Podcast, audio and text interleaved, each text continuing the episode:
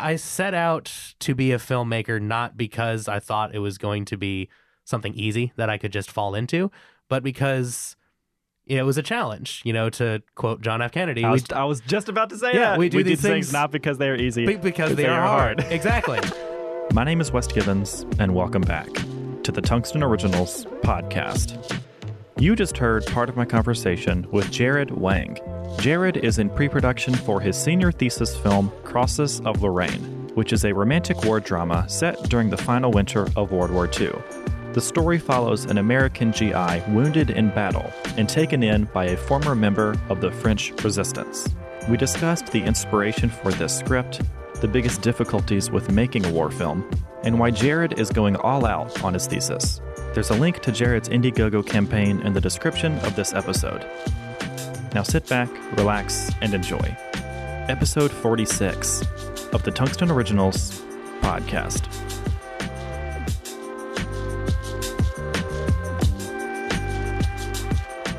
Jared, welcome to the podcast. Thank you. Thank you for having me. I'm really excited. Of course. How's it going? Doing well, doing well. Uh, Yeah. Quarter just wrapped up. And, Yeah, uh, I just had my last class. yeah. No, I, So- I just got out of mine and hopped Yeah. into here. Yeah, how does it feel to be done? You know, I'm not as excited to be done as I thought I would be. Right. Um, Because we're not. Because with like that's what that's the thing. Like my my girlfriend's been saying this whole week. Like we're almost done, and I'm and I keep thinking like, well, thesis, I'm not going to be done Exactly. at all until the year's done. Yeah. So it's like we're continually working. For sure. No, I mean, we're out of classes, but pre pro work's continuing for Yeah. the next seven weeks, and Right. other projects will just keep going. So, yeah. Exactly. So you were here to talk about your senior thesis film, Crosses of Lorraine, absolutely. which is a romantic war drama. Yes, sir. the four, the first war drama that we've had um, in this thesis series. Um, but before we dive into that and that experience, I want to talk about you and how you Sure. ended up in the seat in front of me. So, Jared, we- Yeah. we, met in directing actors. Yes, we did. with the uh, lovely Professor James Sadwith. hmm But let's go back all the way back to little Jared before All he right. was five eleven, as Okay. we were just speaking about. Sure. Um, 411 Jared. yeah, yeah, exactly. Um, you were four eleven when you were born. It was, it was Oh, yeah, crazy. no. It was crazy. Yeah, I was a very, very large child. Yeah. And then, like, puberty hit, and I grew like one foot, and then it stopped. and then it's yeah, exactly. Exactly. It's very economical. Mhm. You know. Yeah. Do you come from a particularly artistic family? sort of. Okay. Um, my mom uh, is a musician. Oh, okay. what kind And- of musician? Uh, she played the flute. She was Oh, a cool. flautist. Yes. That's what it's called. It's called a flautist. Interesting. Yes. Never would have guessed that. Uh, yeah, my mom's a flautist. Uh, my grandmother's an interior designer. Oh, okay. um, very into like art and history and whatnot. Mhm. But uh, by trade, both my parents are scientists. really? Okay. Yeah, what my kind mom, of scientist? My mom is a marine biologist. wow. Um, she worked for NOAA. uh, wow. Doing marine biology things. Right. right. And uh, my dad is a computer engineer. Wow. Yeah, Got some smart folks in your family. yeah. I'm not one of them. So- well, I disagree. Oh, thank you. Um, when did you start paying attention to movies? Honestly, I was so young that I don't even remember. Really? Okay. Uh, I've been. I wanted to be in entertainment for almost my entire life. Like okay. I started off as a musician, like my mom was. Uh, I was a Okay. violinist. Then I went into acting when I was five. Really? Um, the American stage down in my hometown in St. Petersburg, Florida. Gotcha. Shout out. so it was stage acting. Yeah, started Okay. with stage acting uh, at the Gotcha. age of five. And then uh, I started looking into filmmaking as an opportunity to show off myself as an actor. Oh, okay. Uh, so I did projects where like I could act in them, and then as a vanity thing, I started studying screenwriting so I could write Okay. myself shows to be in because uh, gotcha. there weren't a lot of parts for me. I felt Mhm. so I was like, I'll write my own parts. Right. Okay. And then after studying screenwriting, um, my theater director, who was also my screenwriting teacher, was like, I also teach a filmmaking class. You Hmm. should take that because I think you'd be a good director. Then I took that in high school, and Man, your high school had some pretty great classes. yeah, it did. Uh, That's and they were awesome. all basically taught by uh, one William Levingood. Shout out to Wow. him. Wow. Um, I knew him for, I think, eight years of my academic career. So, wow. Okay. yeah. So, where's your hometown? St. Petersburg, Florida. Okay. So, whenever you were um, young in St. Petersburg, were you like those projects that you were making? Like, was it just you? Uh, it was small team. Like my dad Okay. helped me out. He had obviously like a little camcorder, but Gotcha. started off with just my dad. You know, it's like here's some lights, here's a camera, here's how you do it, here's Windows Movie Maker, and then yeah. I mean, I it started with just me, and then Okay. um, in high school I started uh, working with other people like editors and stuff, I started Okay. skewing away from editing my own things. Right. So whenever you were making that stuff, like, were you just only focused on how do I get myself on screen, or, or were you taking interest like producing's kind of interesting? Like, I, st- directing's I kinda- started off, you know, when I was young. Um, you know, we're talking like nine. I was like, yeah, it's all about me. It's all about how I show up on screen. But by Yeah. the time I was um, like 14 and getting into writing, like I had already started stepping my- away and stepping behind. Okay. Um, so the first real short that I made was a silent comedy, and I'm kind of like featured in it at the end as a villain role. Okay. But it was the my whole focus throughout the whole thing was directing and Hmm. writing it, and Hmm. um, that's where I found out that I really, really love being behind the camera uh, as Okay. opposed to in front of it. gotcha. So when did you make the decision that you wanted to be a filmmaker professionally? Uh, when I was 14, When- Really? I- th- that first short film was like, all right, well. I've got like two options academically. I can go into film Mhm. and kind of roll the dice. You know, there's a few options to be Yeah. successful in filmmaking, and one of them's very successful and very lucrative. Right. Or I could go in and be a history major. There's no dice with history majors. That's true. they don't make a lot of money. It's unfortunate. I love history, Right. but um, it's not lucrative. And Yeah. I don't know. It's there's something about filmmaking that's just always vibed with me, hmm and so it really became like I was encouraged not to study film Really. uh, as like a professional thing because I mean it is kind of pipe dream type Yeah. situation, and so I it kind of narrowed down like okay, well, what else do I think I would be good at? What else could I make money off of? What other marketable skills do I have? And it kind of came down to the point where like, well, this is what I know how to do. This is what I Mm-hmm. love doing. So I mean, I committed to it, yeah. and here we are. Yeah. So were you um were you discouraged at all from from pursuing this route? I would say and how do you deal with that if you were? I would say my dad wasn't super thrilled Okay. about the idea Um, because of the pipe dream nature. right Which is fair. and i mean my Yeah. dad's my dad's a very practical person Right. That's what and- parents are for. that's very true Yeah. um he was like you know you're really good at talking you're really good at Yeah. making arguments you seem to like arguing with people you should be a lawyer you know who makes a lot Right. of money lawyers Right. like consistently I think I was also told the same talking, arguing thing Yeah. as well by my parents. but I, th- I think it boils down to we're- it's it's perceived by a lot of people as you know we like talking and like arguing i think what we l- enjoy is expressing ourselves and filmmaking is Right. our route to do that and right. it's again it's how i express myself is through my films and i love it Mhm. and so that's where i ended up being but um in my high school Mhm. um we had college admissions advisors Right. and they were basically are you sure Oh yeah. like you want to go into film school Mhm. because i mean we had a film class but it was here's like a camcorder Yeah. learn how to do it it's not like i had anything to build a reel right. to apply to film schools with yeah. so they were like, "Are you sure that's what you want to do?" I'm like, "Yeah, let's go." And um, yeah, it ended up working well enough for me. Yeah. I think. I mean, I'm here. Um, Yeah. I'm almost out. Yeah. Um, I've got a big project that I'm really excited to do for my senior, Mhm. but um, I, I think I had to fight a bit to get here. Right. Okay. So once you get to SCAD, which is like this oasis of people who think the same way you do, and you know maybe were discouraged a little bit, but in their like souls want to make movies. Was that like a holy shit moment? Well, so it took me two colleges to get here. Oh, really? Yeah. Okay. Gotcha. So uh, I originally went to UC Davis, University of California, Davis, which is in Northern California. Mhm. where I was a film studies major. There's a long story about Is that how, like cinema studies? yeah, yeah. Okay. Gotcha. Long story about how I got there, but Mhm. it wasn't the idea that I was going to stay there. Mm. Um, but that's where I ended up. And so when I started off my college career, I was surrounded by a, a bunch of people who, why are you f- studying film? Mm. why would you be a film studies? That sounds so impractical because it was in film studies isn't about the production, isn't Yeah. about filmmaking. It's about the theory. Yeah. Um, which personally, I think my roots in that um, kind of grounds me as a filmmaker. Mhm. It helps round out the edges of what I do and don't understand. Yeah. But uh, people there were like, "Why are you doing that?" There was a film society, like a filmmaking club there, and I was the only film major in the film club. And Oh, wow. so it was a bunch of people who were like, "No, we just do this for fun. Why are you trying to do it professionally?" Then I went to UCLA, where the students there definitely had like, oh yeah, no, like my dad is a producer, Right. and so it's just like in the family business. Yeah. so it is LA after all. right, exactly.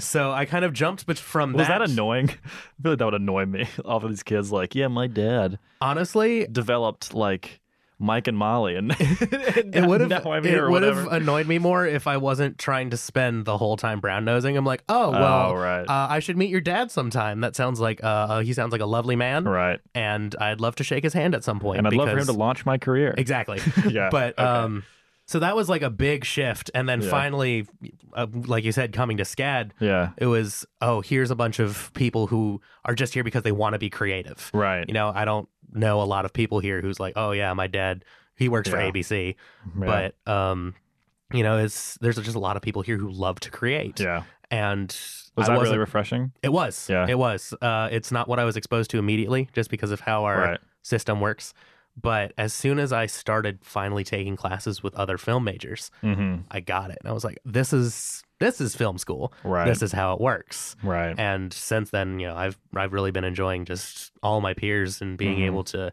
interact with people who make films differently than i do make films similarly to i do yeah. the different theories on how we should be creators and how Mhm. we can express our ideas and it's it's a great environment to be around just other people who want to do the same thing Mhm. but you know maybe have different takes on it Right. So I assume your first film class was Film 100. uh not here it was i took film 100 at uc davis Oh, okay. So you didn't end up taking that here. no i did not Oh, okay. Gotcha. So what was your first like film production class here at SCAD? uh, it was amanda kukulski's film 232 lighting and field Gotcha. Okay. Um, and I actually made a lot of great contacts Mhm. in that class. Um, my DP on Crosses of Lorraine, Mhm. uh, Brendan Callahan, he's been a good friend of mine since I've been at SCAD. We Mhm. met originally in that class Oh, okay. and have been collaborating since. Gotcha. With that final project in that class, did you direct something? I did. Yeah, Okay. I directed a short film that actually went on to the Tallgrass Film Festival. Cool. Yeah. Very cool. Uh, how did that feel directing It that was great. project? Yeah. Honestly, it was great. It was the first time that I had been on a project that felt real. Mm. know, in was my- that intimidating? No, Hmm. it really wasn't. I, I, I don't know how I want to sound arrogant, No. but it felt right, you know? Yeah. um, I had been on, you know, sets at Davis where you know it was we put together what we can. Someone owned Yeah. a Zoom recorder, so we brought that out, Yeah. and um, you know I had a Canon DSLR, so we shot on that, and we knew some people who liked acting, so they came in, right. and you know those were the sets we put together. In Mhm. UCLA, equipment was is uh, hard to get. You Hmm. know, you go there and the equipment that they have is for big projects Mm. everything you do in your class projects, you shoot it on your phone, you shoot it on your DSLR. Really? Yeah. Um, Wow. yeah, it's it's a huge That program. sucks. Yeah, honestly, it's one of the benefits of SCAD over Right. like larger film programs. yeah. Because like I here, uh, I can qualify to check out a red, and then I can check out a red for whatever Mhm. projects that I want, or an Airy Alexa, or you know whatever that we have in inventory. Mhm. There, you have to have an approved senior project that they Wow. have looked at and then went, okay, this is good enough for us to allocate you one of our cameras. I Hmm. think we actually have more cameras here, not even per student. We have more cameras at SCAD than UCLA does.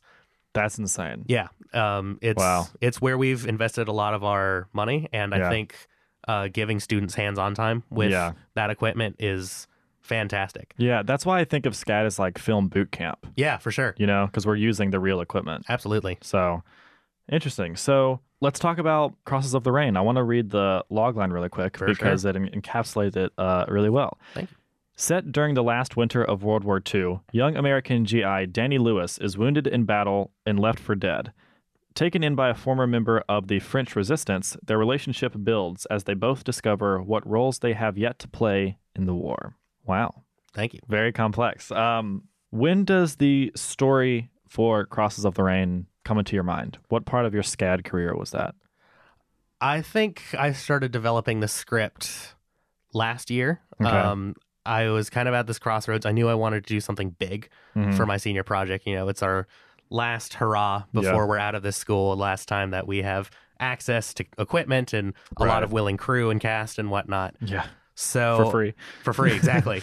um, so I was I was at this crossroads where I was either going to do a western or I Mm. was going to do a war movie, and so I started. Why those two genres? I just love genre films. Okay. And I love things set in period. Like I said, I'm kind of a big history nerd. hmm Um, so, and I, I just wanted to do something. And I knew if it was going to be a war movie, it was going to be World War II. hmm Um, in my personal opinion, World War II is the greatest story of good versus evil that Mhm. humanity's ever seen.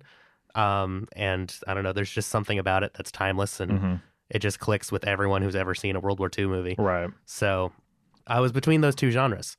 And I ended up going, well, how can I make something that's, you know, like a Western or like a war movie, but isn't tied to just being that genre? Hmm. So the Crosses script came by honestly when I had just a visual idea for the start of the film, the middle of the film, and the end of the film. Hmm. I didn't know exactly what the story was going to be, but I knew I was going to build it basically around these three shots that I had in mind.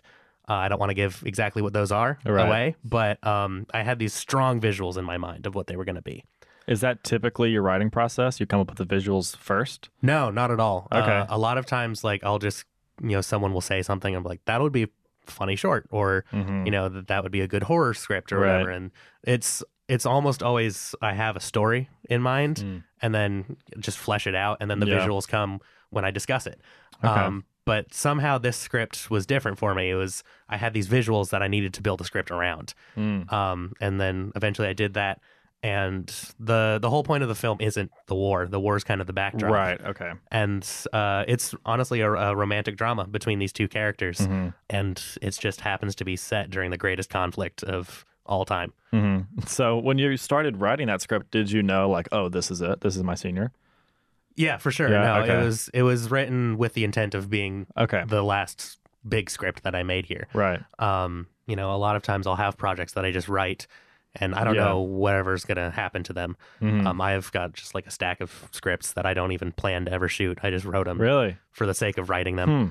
No, when when this one came I'm like, yeah, this is what I'm going to do. Okay. Yeah, this is this is going to be the film that I'm ending with. Right, right. Yeah. Let's dive into the writing process because whenever you're making a period piece about World War II, I assume uh, a mountain of research comes with that because Absolutely. I mean, like you said, since it is such a great conflict, like that also means like a lot of people, average Joes, have knowledge of it For sure, So like yeah. you don't want to miss characterize something or you know what I Yeah. mean, unless you're trying to be very very different from it. So um, you're a history buff beforehand, but did you have to do a lot of supplemental research for this? Absolutely, yeah. No, Okay. um, I knew kind of the story that I wanted to tell, hmm um, but I didn't know how I could set it during the war accurately uh, to Right. be like believable that this situation would have happened to someone in the war because it's an original story that I developed. It's not based on any you know Mm-hmm. Like a particular memoir or people. anything, yeah. Yeah, exactly. There are people that inspired the script, inspired Mm. you know what it's about. Um, especially a couple of French resistance fighter women Mm. uh, who were in the French resistance their stories kind of have been very interesting to me for a very long time. Hmm. And so I wanted to bring incorporate that into the script somehow. Gotcha. But um no, I had to do plenty of research on like, okay, well where exactly were the lines drawn Right. during this point in the war, Mhm. you know, cuz I knew when I wanted it set, I knew the tone that I wanted. Mhm. So I'm like, all right, so where in France would the Nazi have been Nazis have been while there was snowfall, you know, Oh, during this wow. period of because like it was the story I wanted to tell was set in the winter and it was near the end of the war. And I knew Mm-hmm. that. Mm. Um, because it had to be believable that a French resistance fighter and an American GI would have been stuck together at some point in the winter. Oh. And so I'd be like, okay, where Hmm. were the Nazis' lines drawn? And so uh, I ended up finding basically this small pocket of German control in France in 1945, at the very beginning of 1945. Hmm. And that's where the story is, uh, takes place, is in this, Wow. uh, this basically foothold that the Germans held that Wow. needed to be uh, removed. Okay, gotcha. So another difficult aspect, or maybe the most difficult aspect about a period piece is that you have to make everything in that frame look like 1945. Yeah.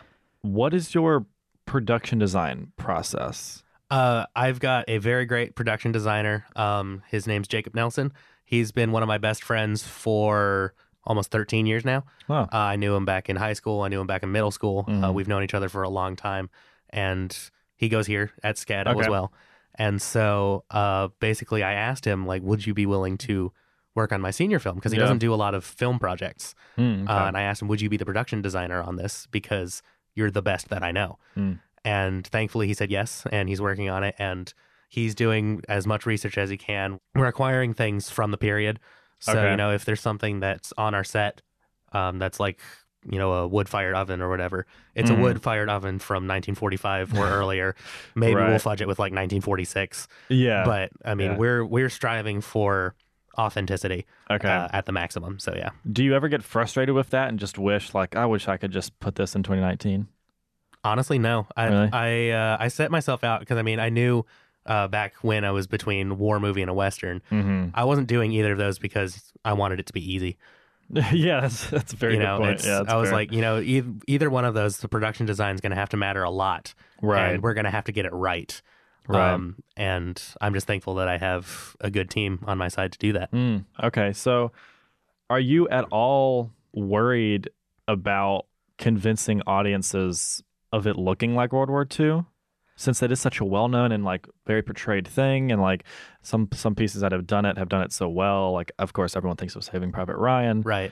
How do you like how do you tackle that? Because I think a problem that we all face in film school is like, well, we have our teenager friends or young twenty-year-old friends playing adults. Uh, well, And that's- everything like that. That is one of the nice things about the Second World War is Yeah. that most of you know the people who served the country and were heroes were kids. Mm-hmm. That's true. They were younger than us. yeah, You know, people were lying about their age, joining up at the age of 16 right. and going over to France. So the age thing, um, there's an easy out there. Mm-hmm. You know, we cast someone who looks younger, but Mhm. the character's 19.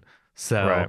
you know, there's no real fallback on that. Mm-hmm. Um, as far as just being convincing, the one thing that I, I think is going to be the struggle is that the equipment, everything that they're wearing, has to be Right. believable, not just being military issue, but something that's been worn Yeah. inside of a war zone. And has weight to it. right. Yeah. Uh, we have a promo video that we shot for our Mhm. Indiegogo, and that was used using costumes that I guess looked looked a little clean, and you know we Yeah. that's something that we kind of want to address before we go into full production Mhm. is that like the- it needs to look like it's near the end of a war Right. and this stuff's been used. hmm Um, but that's that's our main challenge, I think, is just not that everything will look authentic or believable, Mm. but just the fact that it'll look like it belonged, uh, that it'll look like it was used in the war, basically. Right. Yeah. Right.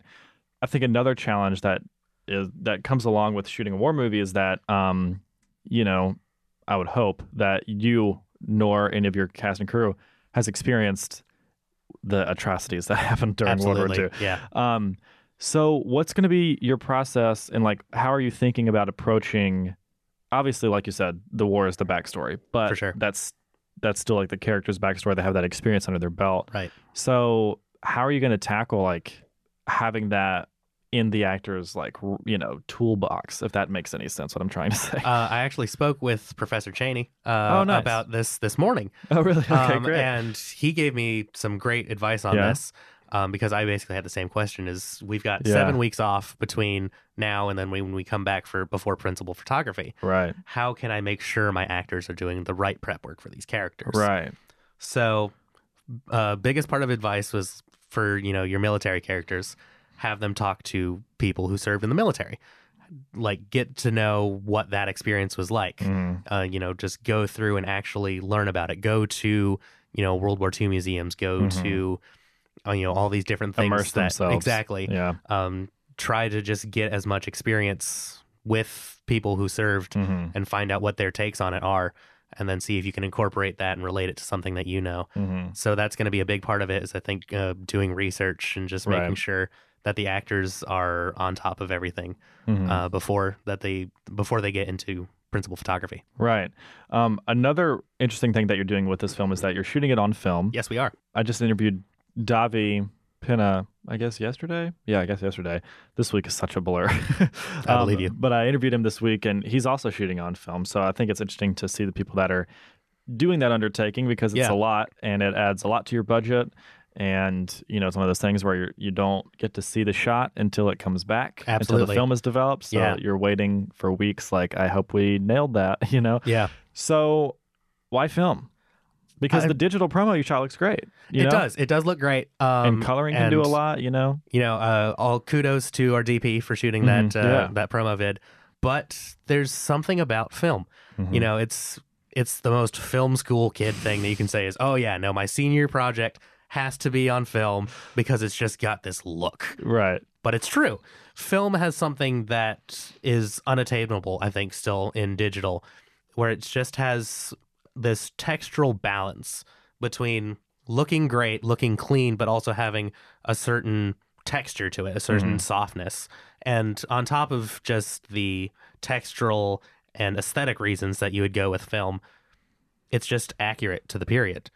Yeah, that's that's fair. You know, a That's lot fair. of the footage that like we've how it seen interprets colors and stuff exactly. like that. Yeah. And a lot of the footage that we've seen from the Second World War obviously is in black and white for most of it, Mhm. but it was shot on 16 millimeter cameras. Hmm. So it just felt right for the project. You know, Yeah. I, it's not like we don't have access to Right. top of the line digital cameras, Right. but at the end of the day, you know, if it was an early decision for us to Mm. shoot film, um, we committed to it pretty easily. And like you were saying, there are a lot of projects that are doing it. Mhm. Um, I'm shooting on my own camera. I'm shooting on an SR2 Wow. that um, I have and is available for rental.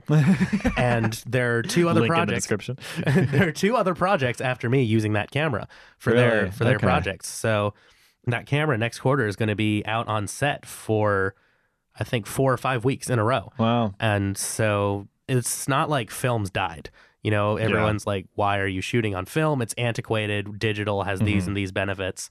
But at the end of the day, if you watch something that's shot on film and you watch something that's shot on digital, you know, the general audience might not know Mhm. the difference, but there's a different feeling that you get from it for sure. Mhm. Um, and especially in the 16 millimeter format, it's just gritty enough Mhm. that, you know, it's it's not a perfectly clean image. Yeah, it's not 35. Exactly. Yeah. And uh, I feel like for a story that's set during a war, that's Mm-hmm. all about humanity and human connection, Right.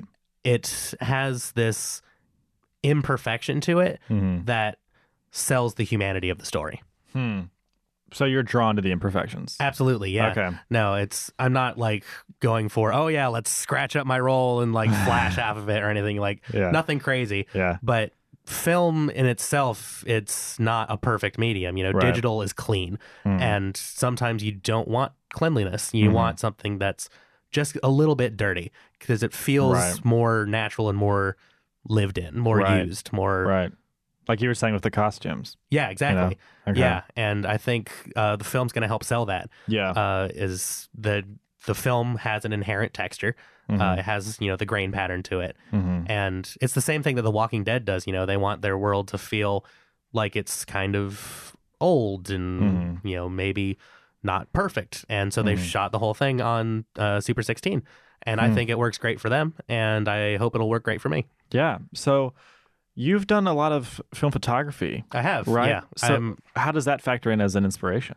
uh, so film photography i mean it for me it's something that i got into because i was bored with digital photography Yeah, I feel that. um, you know, it's very easy to take out a digital camera, have 512 gigabytes of SD card and space, shoot thousands of Exactly. pictures. And- two are good. and you and you don't have to put effort into making things Right. look good because you're like, ah, well, I'll shoot it on RAW, I'll edit all the colors later, it'll be fine, Yeah. and you know, I'll have 8,000 pictures, I can choose one of them to highlight, and that's it. And Yeah. so I was bored with that style of photography, mm-hmm. so I picked up a digital camera, or uh, sorry, I picked up a film camera one day, Mhm. and What camera was it? Uh, the first film camera that I used was my father's Minolta X370. Nice. That's a Um, great one. It is. I love that camera. I still use it to this day. Nice. Um, I have an extensive collection of cameras now, Yeah. but uh, I still use that Minolta. It's great. Mhm. Um, but I used that camera. I just put a roll of 24 exposures in it, Hmm. and I went out and I knew I had 24 exposures. Right. And so I had to think about it. How is the lighting? How is Mhm. my exposure? How is the framing? How is everything? Mhm. and then I got the images back. And while I've learned more about film photography Right. at this point, they just had this quality to them Mhm. that, you know, because I put in this effort, because it was this physical medium, because it had uh, a grain structure that you could look at and appreciate that's not ugly like uh, ISO noise. Right. I, I just had this appreciation for the images and then I just really dove into it. Yeah. And um, it's gotten to this point where I try to shoot on film as much as I possibly can. Mhm. Um, I'm looking at doing the 52 rolls challenge starting Oh, nice. in January. But yeah, no, so it, it had this thing where I loved my film images Mhm. more than any of my digital ones, even though I could create, if I tried to, a really nice, clean digital image that would be great for like advertisements or whatever. Mhm. I didn't love those images. Right. And when I was shooting on film, I was learning that I, I loved those. Right. And so it's my aspiration that I get the Mhm. same thing out of this movie. Right. What's so I I t- I too love film photography. Um, what's your viewpoint on editing film photos? Because I don't edit them at all. I don't like editing. I just like what I like finding a film that interprets the colors the way I want to interpret them. for sure. And it just has, like you said, that film look, and you know, it's done for me.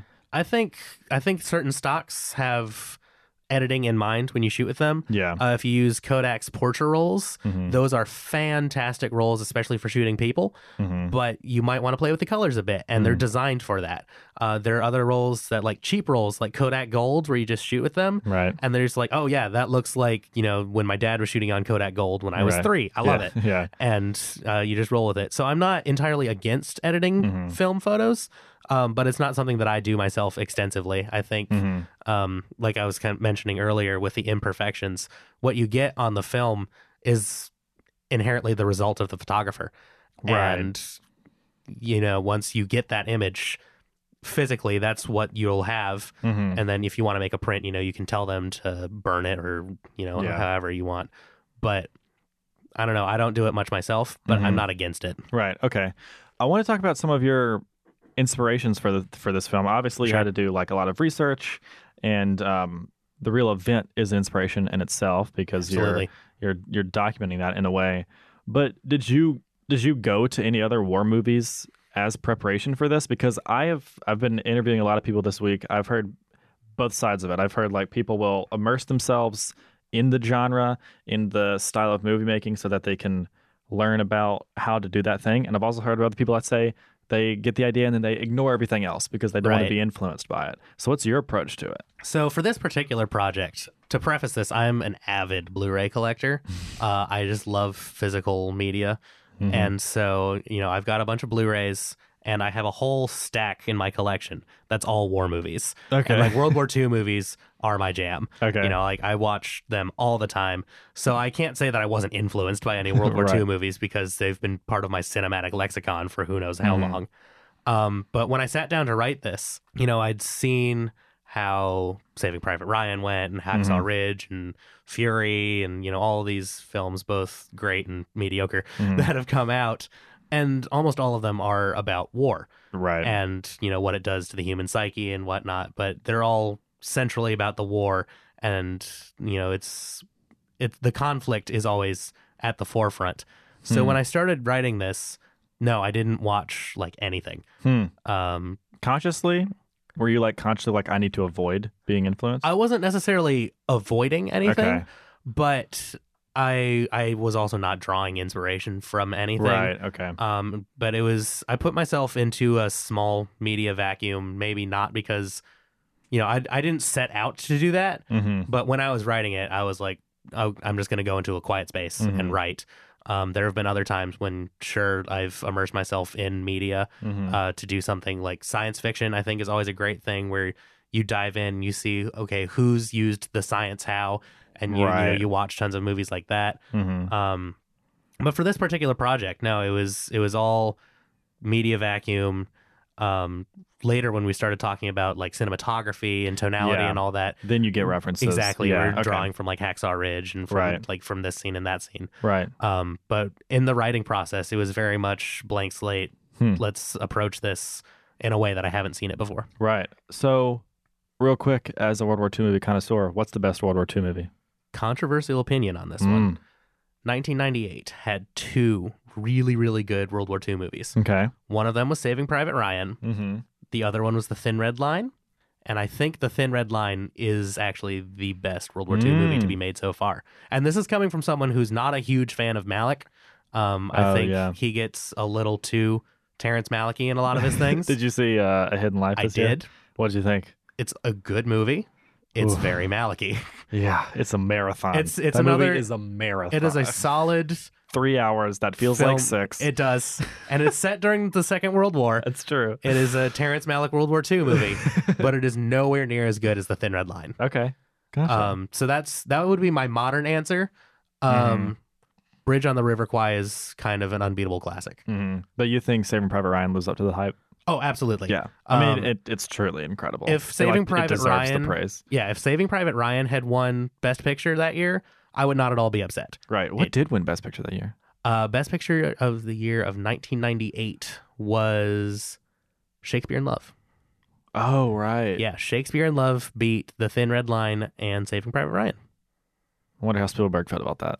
Yeah, Probably not great. not great. Um, I I do think there were two right choices that year, and neither one was made. Right. um, let's talk about your fundraising campaign. Absolutely. Because when this comes out, your Indiegogo campaign is live. Yep. Uh, will it be up for a month? I assume. Uh, it'll be up for a while, probably a month. Yeah. Okay, sweet. So if you go to the description of this episode, uh, the first link will be the choice. Uh, sorry, Crosses of Lorraine um, Indiegogo campaign. So you know, go there and help them out. You know, big period piece, war movie, drama movie.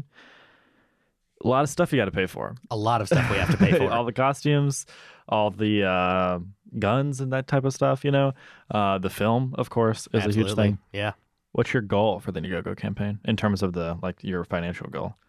Uh, we're looking to raise honestly as much as we possibly can. Right. Uh, I think when it launches, our goal will be set around fifteen thousand dollars. Okay. Um, and that's not, you know, the entirety of our budget. Mm-hmm. We already have a good sized chunk of cash Mm-hmm. set aside for this, but we need Mm. Okay. uh, a little extra help Yeah. to make sure everything goes right.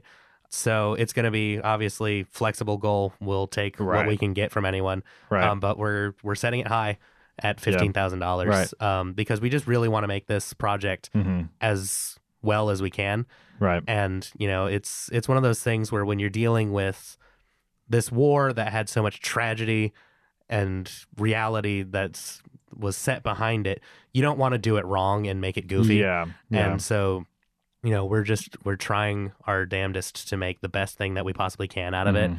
and make sure that it lives up to the legacy of the people who actually served and you Right. know all the atrocity that happened during the war even if it's not about that, you know, it's Yeah. not something that you can avoid when talking about Yeah. the It's war. still there. Exactly. Yeah. Um so, you know, we we just want to make sure that we do everything right. hmm So we are setting our financial goal high Yeah. just so that we can be sure that we pay for everything that we need to to make sure that this film is as close to perfect as we can make it. Yeah. Absolutely.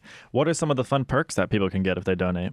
We haven't settled on them as of recording, Right. um, but things that I'm wanting to do Mm-hmm. if my producer lets me do all of these things. Right. Um, t-shirts. Mhm. Um, we're gonna have crew t-shirts printed, and Nice. for a certain goal, I think you can get a t-shirt that's not gonna have the word crew on it, but it'll have Right. um, our our film's logo Mhm. as well as a nice little crosses of Lorraine armband on the sleeve. Oh, cool. For very high donors, hmm we're considering making a full film print of the finished film and sending it to them. Whoa. So a so explain screenable- what a full film film print So is. basically, it is a screenable reel of our final film that you can put through any film projector and screen it and watch it. Um, that's really cool. yeah, That's no, better than it's- a Google Drive link, I'd say. oh for sure. uh, I mean, anyone who backs us obviously will have access to the Yeah, of film course. Mm-hmm. once we're done with it. It's you know the least that we can do is Mhm. make sure that you can watch the movie you Yeah. helped pay for. Mhm. But I appreciate For- that. Not everyone does that, and I appreciate that. yeah, no, I, I don't understand why you wouldn't. yeah. But um, Because it's free. If- If it's a link, it's free, exactly, you know? exactly. So But um, yeah, no, I, I think for very generous donors, um, we want to give them something that, you know, it shows like we made this on a film mhm. and you get film in return. right. And it's something physical that is the direct result of what you paid for. right. And so that's that's going to be our ambitious Right. stretch goal or not stretch goal, but our most ambitious reward, I think. Right. Yeah. Okay. How has it been working on the Indiegogo? Because fundraising for a can it's like you're making a whole other movie. It has its own For sure. pre-production process and everything. So, Yeah. No, thankfully, um, my team's been kind of put together for a while now on this. Mhm. So to put together the Indiegogo, we shot a promo video. Right. Um, we dragged some actors out to Macon, Georgia. Mm. Uh, I put was them up wondering in- where y'all shot that. yeah, it's Macon, Georgia, Mhm. at a property of a friend of our producers, Nice. and we just shot out there with props and costumes Mhm. and everything, just to give people an idea of the tone that we're going for in the film. Uh, so we shot all of that. Um, we have our editor for the final film; she put that together, and then it was shot by our DP, you know, Mhm. put together by producer, directed by myself. Mhm. So what you're getting in that promo vid is going to be similar to the Yeah. end result. Yeah. And then we also did some sit down interviews and we had to shoot all of Mhm. that. And then our poor editor had to put together, I don't know, it must have been like three hours of footage. Oh wow. to, I might be exaggerating a little, but I mean, there was a, a lot, lot of footage. a lot of footage and a lot of me Yeah. messing up trying to promote my film. Right. Um, You're doing great so far. oh, well, thank you. So she had to stitch all of that together, and she Mhm. said she was just like dying laughing, Right. editing it all the times that I apologized to her right. uh, in the footage. Oh yeah, I love doing that while you're Yeah. recording. Like, say to your editor, "I'm so sorry, I have to deal with this." Yeah. Yeah. Um, and we, like all of us, had to do that throughout Right, the thing. But right. uh, she did a great job putting those Mhm. together. Um, we have people who are making art for us that's going to go up on the site. Um, so we had to talk to them, be like, Mm-hmm. Yeah. okay, here's the scenes that we want you to do. Here's how you, you know, we're kind of thinking of Yeah. pre visualizing it. And then they drew that out. yeah. So, I mean, yeah, we've gone through almost the entirety of a pre pro process Yeah. and production process and then post production process Yeah. Exactly. to promote our film. And you haven't even made it yet. Exactly. Yeah. Yeah. How did it feel to see your idea start to become manifested in those artworks and in the promo video and stuff like that? It's really cool. Yeah. It's the most pre production that I've ever done for anything. Right. Um, especially with how we are on our quarter system. You know, it's we're here for 10 weeks and you're supposed to make a full film in those 10 Mhm. weeks until you get to senior. Yeah. Um, so I got to play around with visuals that I'd like to try doing in the Mhm. film. I got to play around with, you know, what does this costume look like Mhm. compared to this costume? How does it play? Does this one look period accurate, even if it is or if it isn't? Right. and so being able to explore all of that before ever worrying about actually putting it on film yeah. Mhm. was great. And then seeing the promo of it Yeah. cut together, it's like, okay, yeah, no, that's the idea that I'm going for. Mhm. Let's make that, but even better. Right. And so it was really cool to see basically the seeds of my idea being planted Mm-hmm. and like growing like little sprouts that are adjacent to the real tree. So I like that. That's a that's a good metaphor. thank you. I like that. That's good. Um, let's talk about your team for this film because you said Absolutely. that your team's been put together for like a, a solid, Yeah. solid chunk, which I think seems to be pretty common for you know senior thesis films because you spend three years uh, meeting people you want to work with For sure. and then it comes to senior like, hey, let's work together. Absolutely. Tell me about your team and how important collaboration is on this. Uh, it's huge. I mean, Yeah. um, my personal style of filmmaking is very collaborative. Mm-hmm. You know, there are the auteur filmmakers where it's like, you know, I can shoot it and I can direct it Right. and I can star in it and I can't, I mean, hypothetically, you know, I've worked as a DP, I could shoot it, Yeah, but then I would be giving all of my attention to that. exactly. So, as a writer and director, I want to sit back, I want to write and then direct. yeah, I I'm the same way. Like I was so used to doing everything. Yeah, not because I thought it was an auteur, just because back in Mississippi I didn't know anyone else who absolutely. could do the other yeah, parts. no, So getting to scat and being able to, to, to only write and direct, it's like it's incredible. it is. It's it really, is. nice. No, back in high school when I first started uh, directing things and then handing it off to an editor, it's like this is amazing. It's I don't like- have to cut it myself. It's like I can- you edit it. Yeah, What? And you enjoy doing that? yeah, it's it was amazing. And Yeah. so then once I got to here, I'm like, oh, this person who's really good at shooting things and is Right. better at being a cinematographer than I am, yeah, he can shoot it. yeah. That's And the key. then You hire the this better people. editor who's better at editing than me. She can edit it, Exactly. and so yeah, no, it's been put together. And I am not a great producer. Mhm. I love writing and directing, and you know the creative side of filmmaking. Mhm. Not great at putting everything together in the places it needs to be. Right. So um, lovely, great producer Nick Lewis. Um, I met him last year, and we started collaborating, and he's produced um, a couple shorts of mine already. Great to be working with him again. hmm Um, I kind of mentioned before my DP. I Mhm. met him at my first real film class hmm uh, in this, and we've been collaborating ever since. You know, between our big picture, you know, big like submit this to festival shorts Yeah. and our in class assignments. hmm We've worked together on what has to be at least three dozen projects now. Oh wow. Yeah, I mean, Gotcha. we are we are in Wow. sync when it comes to Yeah. collaborators, Yeah. which it's great because when you can sit down with your director of photography hmm and you know open the script i'm like okay scene one here's where we are what are we thinking and he just starts describing the shot and then you finish his sentences and then he's describing the next shot and then you finish the sentences then you start and you know you can just work back and forth like that that's a dynamic that we Yeah. have that i absolutely love uh, and i'm lucky to have that That dynamic, it's it's kind of like this is who, who knows if this is s- a very stupid thing for me to say or not, but whenever it's working like that, it's like kind of romantic in a way. we've been described as an old married couple yeah. yeah no the it's been sparks like are flying. Yeah, it's like you guys have known each other long enough that like you know what you want, and then but when it comes to arguments, you're like, no, you're stupid. Yeah, And it's exactly, like, no, yeah. you're stupid, and Yeah. like we're the same brand of stupid.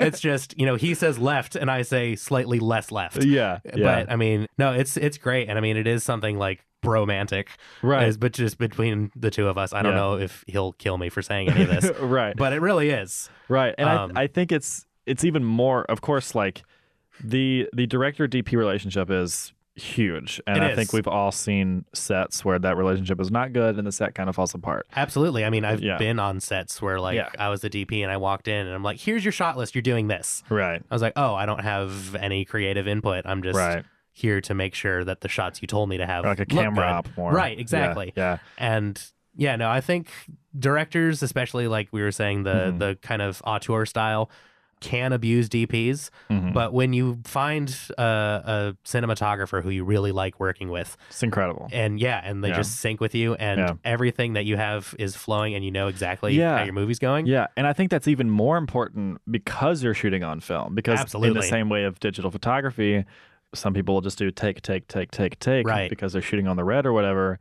But with film, you, I mean, of course, you're going to have multiple takes, but it's not like you can dump your film and just ro- put in a Yeah. new one. Like you're going to show up to set with however many reels, and that's it. Yeah. So like, it's so important to be in sync because you've got what three takes of each thing, you Yeah, know, I like think- something like that. I think our production's basically married to a four to one shooting ratio. Wow, which means like four to one is four to one, and Oh. wow, that's what we that's have. cra- wow, that's crazy. yeah. So um, Does that worry you at all? A little. Uh, yeah, To oh, be and honest. real quick, for those who may not understand, can you expl- can you explain Oh yeah. shooting absolutely. ratio? What that means? Yeah. So basically, shooting ratio is like if I have a project that's ten minutes long, I will have a total of forty minutes shot at a four Mm-hmm. to one shooting ratio. Right. And that's it. Mhm. And that's all I have to work with. And it's very easy, uh, like you were saying, to on digital to have like a twenty-two to one shooting Yeah. ratio to just keep going and going and going. Yeah. I mean, Hollywood stuff is like hundreds, Absolutely. Yeah. four hundred to one or whatever. Yeah, and you know, there's plenty of room to cut and Yeah. have alternate takes, and you Mhm. know, let's do it this way, let's do it that way. Right.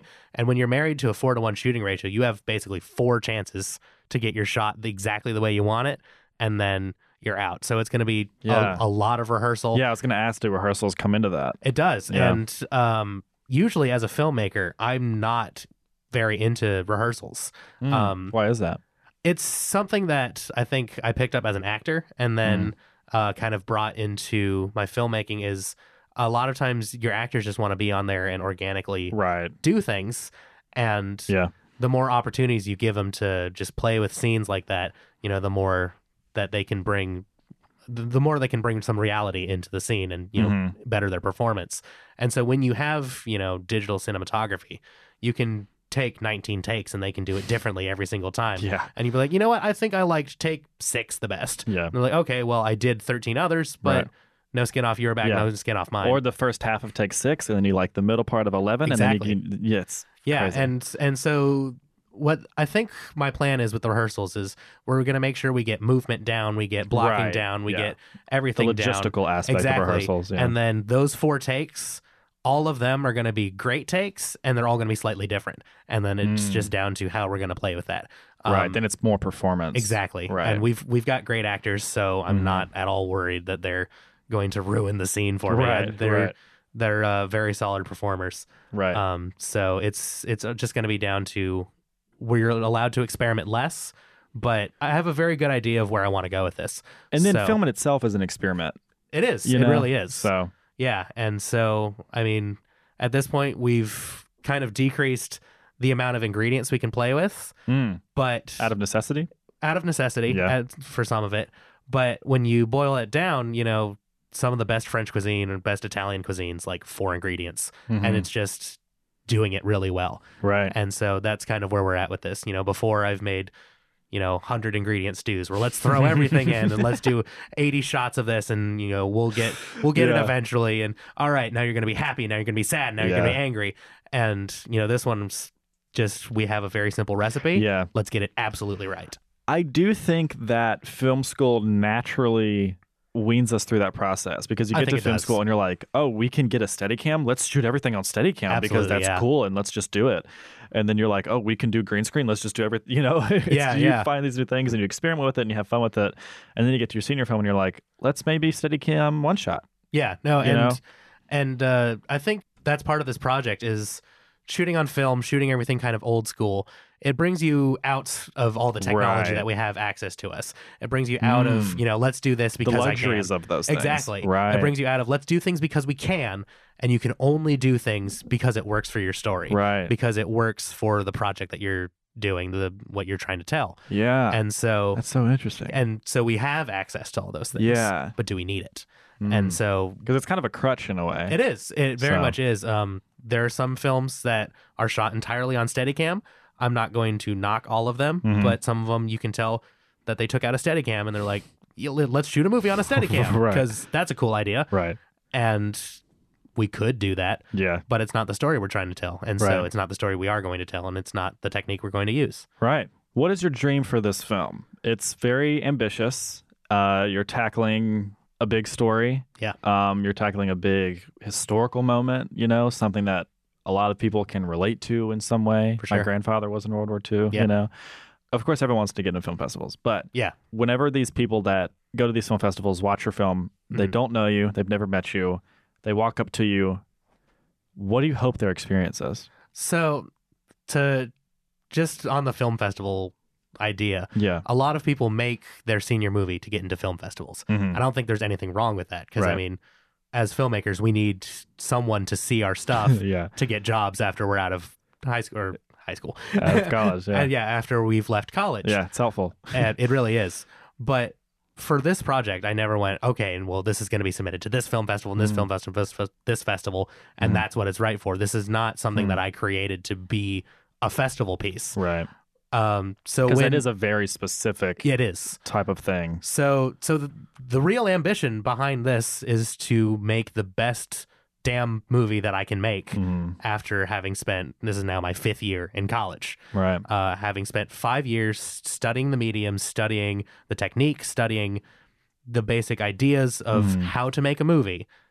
How well can I do that now? hmm And so when it comes down to whatever festivals accept it, whatever audiences see this once it's out, they come up to me. The only thing that I want to hear is that was a good movie. You did well. I enjoyed that. You know, and I'm not trying to dazzle anyone with my genius directing style Right. and then, you know, get some handshakes and, you know, like, oh, you want to direct the next Star Wars movie? Here you go. Right. You know, I mean, would that be awesome? Absolutely. But it's it's not the ambition with this. It's, Gotcha. I just want people to sit down and enjoy their time um, for however long that film is on screen. I want them to enjoy themselves, hmm and that's that's the point of it. Gotcha. I have I have one more question, and, and you might have already answered it uh, with the question I just asked you, but you were speaking about your journey of ending up here. Yeah. And a lot of people questioned you and asked you, why are you doing this? Why are you doing this? Why are you going to film school? Why are you a cinema studies major? Why are you at UCLA? You know, I want to ask you the same question Sure. why are you making this movie? And of course, you're a senior. You have to make something to graduate. To Absolutely. get this degree, you, something's got to be made because there are requirements to be fulfilled. But you could make anything. You could like do something super low effort. You could shoot something on your phone, you know, like uh, about two teenagers that fall in love or something, you know? Why go to hell and back with this?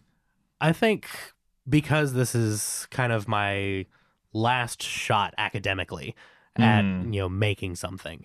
Um, a lot of my films that I've done so far as a student have been not unambitious, but simpler kind of comedies and Right. horror movies. And I'm not knocking either of those genres at all because I love them Mhm. and I love making them. But, you know, it would have been very easy for me to settle down. I'm like, okay, I have a really funny five page script that I can sit down and I can do well. We'll shoot it on, you know, the FS7. We'll have, you know, a good old time for a weekend. Yeah. My senior film will be done. Yeah. It'll be showed at and Showcase. then I'll have and then I'll get to just and then I'll hang have a out. degree. And then, Yeah. yeah. and it'll be great. right. Um, and s- that is something that I could have done, but Mhm. I set out to be a filmmaker not because I thought it was going to be something easy that I could just fall into, but because it was a challenge, you know, to quote John F. Kennedy. I we- was, I was just about to say Yeah, that. we do we these do things things not because they are easy. be- because but they, are, hard. exactly. And That's so funny. in many ways, this is my moonshot. It's kind of Yeah. ridiculous that, you know, I'm shooting a 20 ish minute short film set during the Second World War that has battle scenes and is shot on film, on location, in the winter.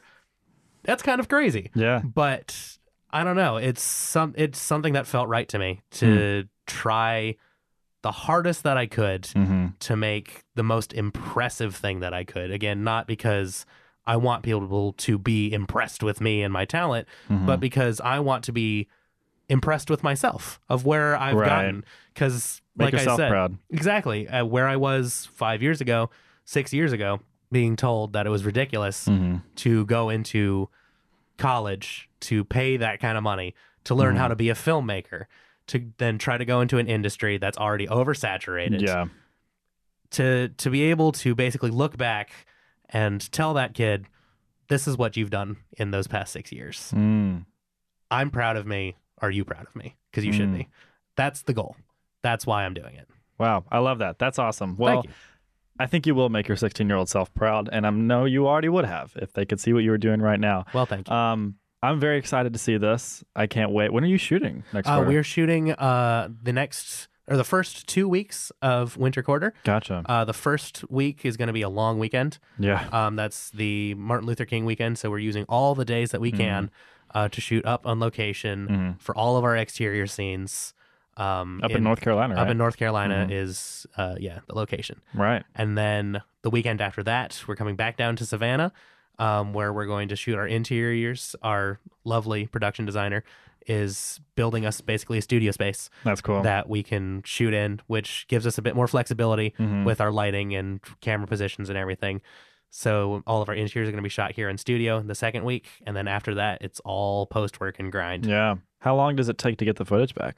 Uh, Kodak can actually deliver it to you quite fast. Hmm. Um, you deliver it out, and it's overnight shipping usually because film is heat sensitive. Hmm. Right. Um, in the winter, it's less of an issue, but you don't want film to be unrefrigerated for extended Yeah. periods of time.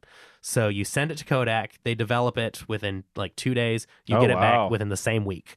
So wow. yeah, so we should have at least telecine footage Hmm. within, I'd say, two days of us shooting it, uh, Wow. or t- two days of us sending it out Mm-hmm. which when we're in North Carolina, we won't be able to send it out. We're basically going to have Oh. to stockpile our footage, bring it back down to Savannah. And like coolers and stuff? Uh, yeah, and then Oh, wow. and then mail it. Thankfully, Wow. it'll be cold up there. That's but, true. That's true. But yeah, so wow. yeah, it's going to be an interesting time, but I'm really Yeah. excited. Yeah, I'd love to have you back on to talk about how the production w- process went and how the post process I'd love is. to be back. This is yeah. great. yeah, it was much fun having you on, and um, good luck shooting. I'm sure it'll be great. Thank you.